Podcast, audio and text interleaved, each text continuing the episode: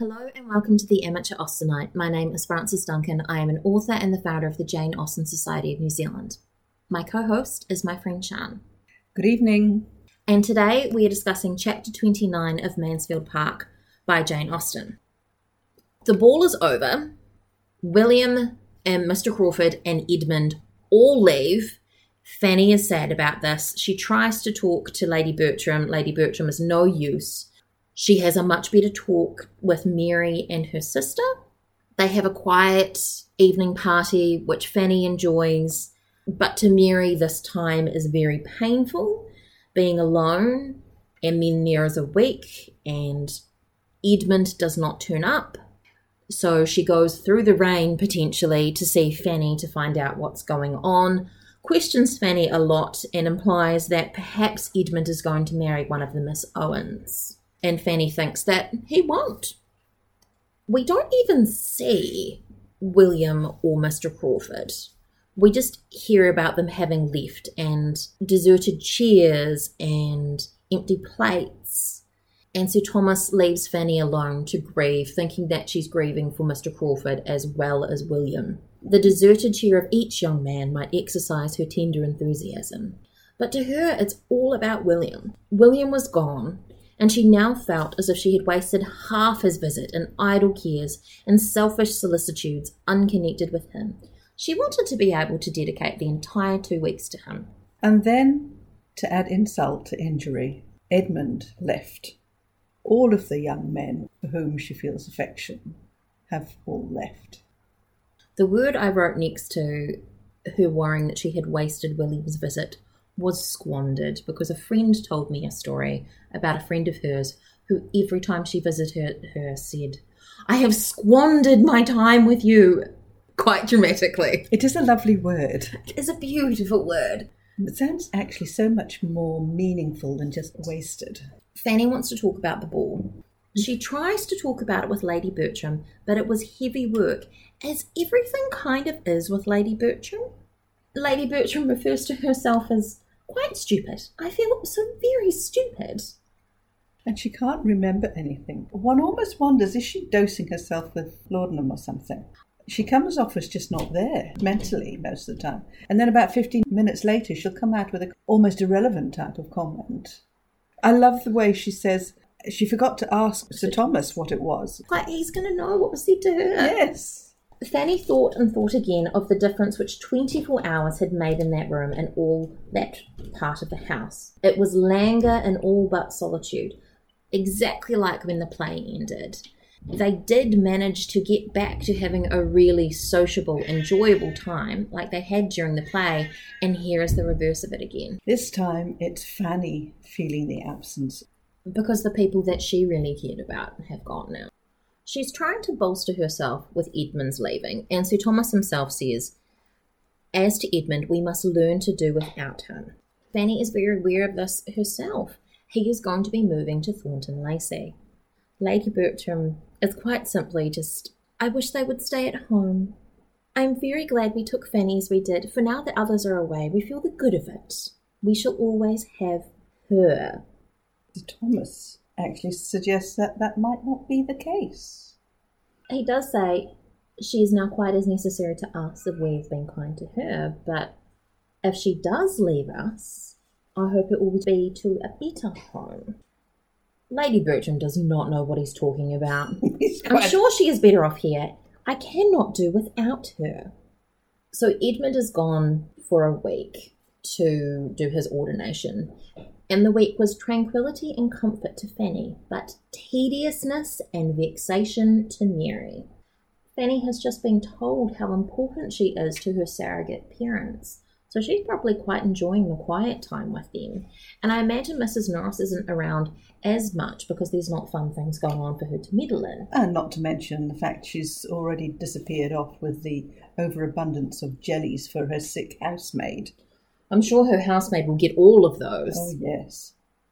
Miss Crawford is angry with Edmund for adhering to his own notions and acting on them in defiance of her, but she wishes she had not spoken so warmly in their last conversation.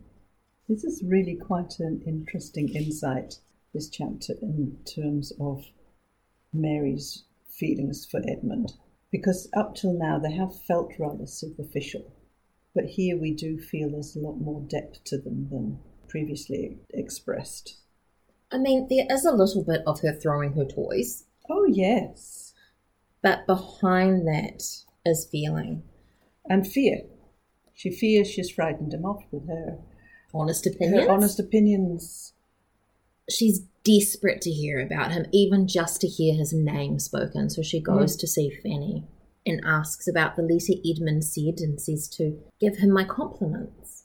Her speech is so interesting because there's lots of breaks. You can see she's trying to think about what she's saying and trying to stop herself from saying too much. Is not there a something wanted, Miss Price, in our language? A something between compliments and and love to suit the sort of friendly acquaintance we have had together.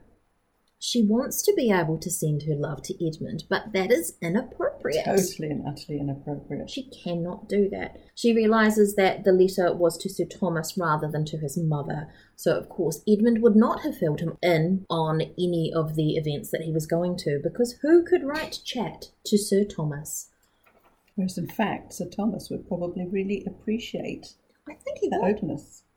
He is quite businesslike, but he does care as well, and he might be a little bit difficult to connect with, but that doesn't mean that you should stop trying. It doesn't mean that he won't appreciate the things that you're saying. He may not reply in kind, but that doesn't mean that they don't mean anything to him.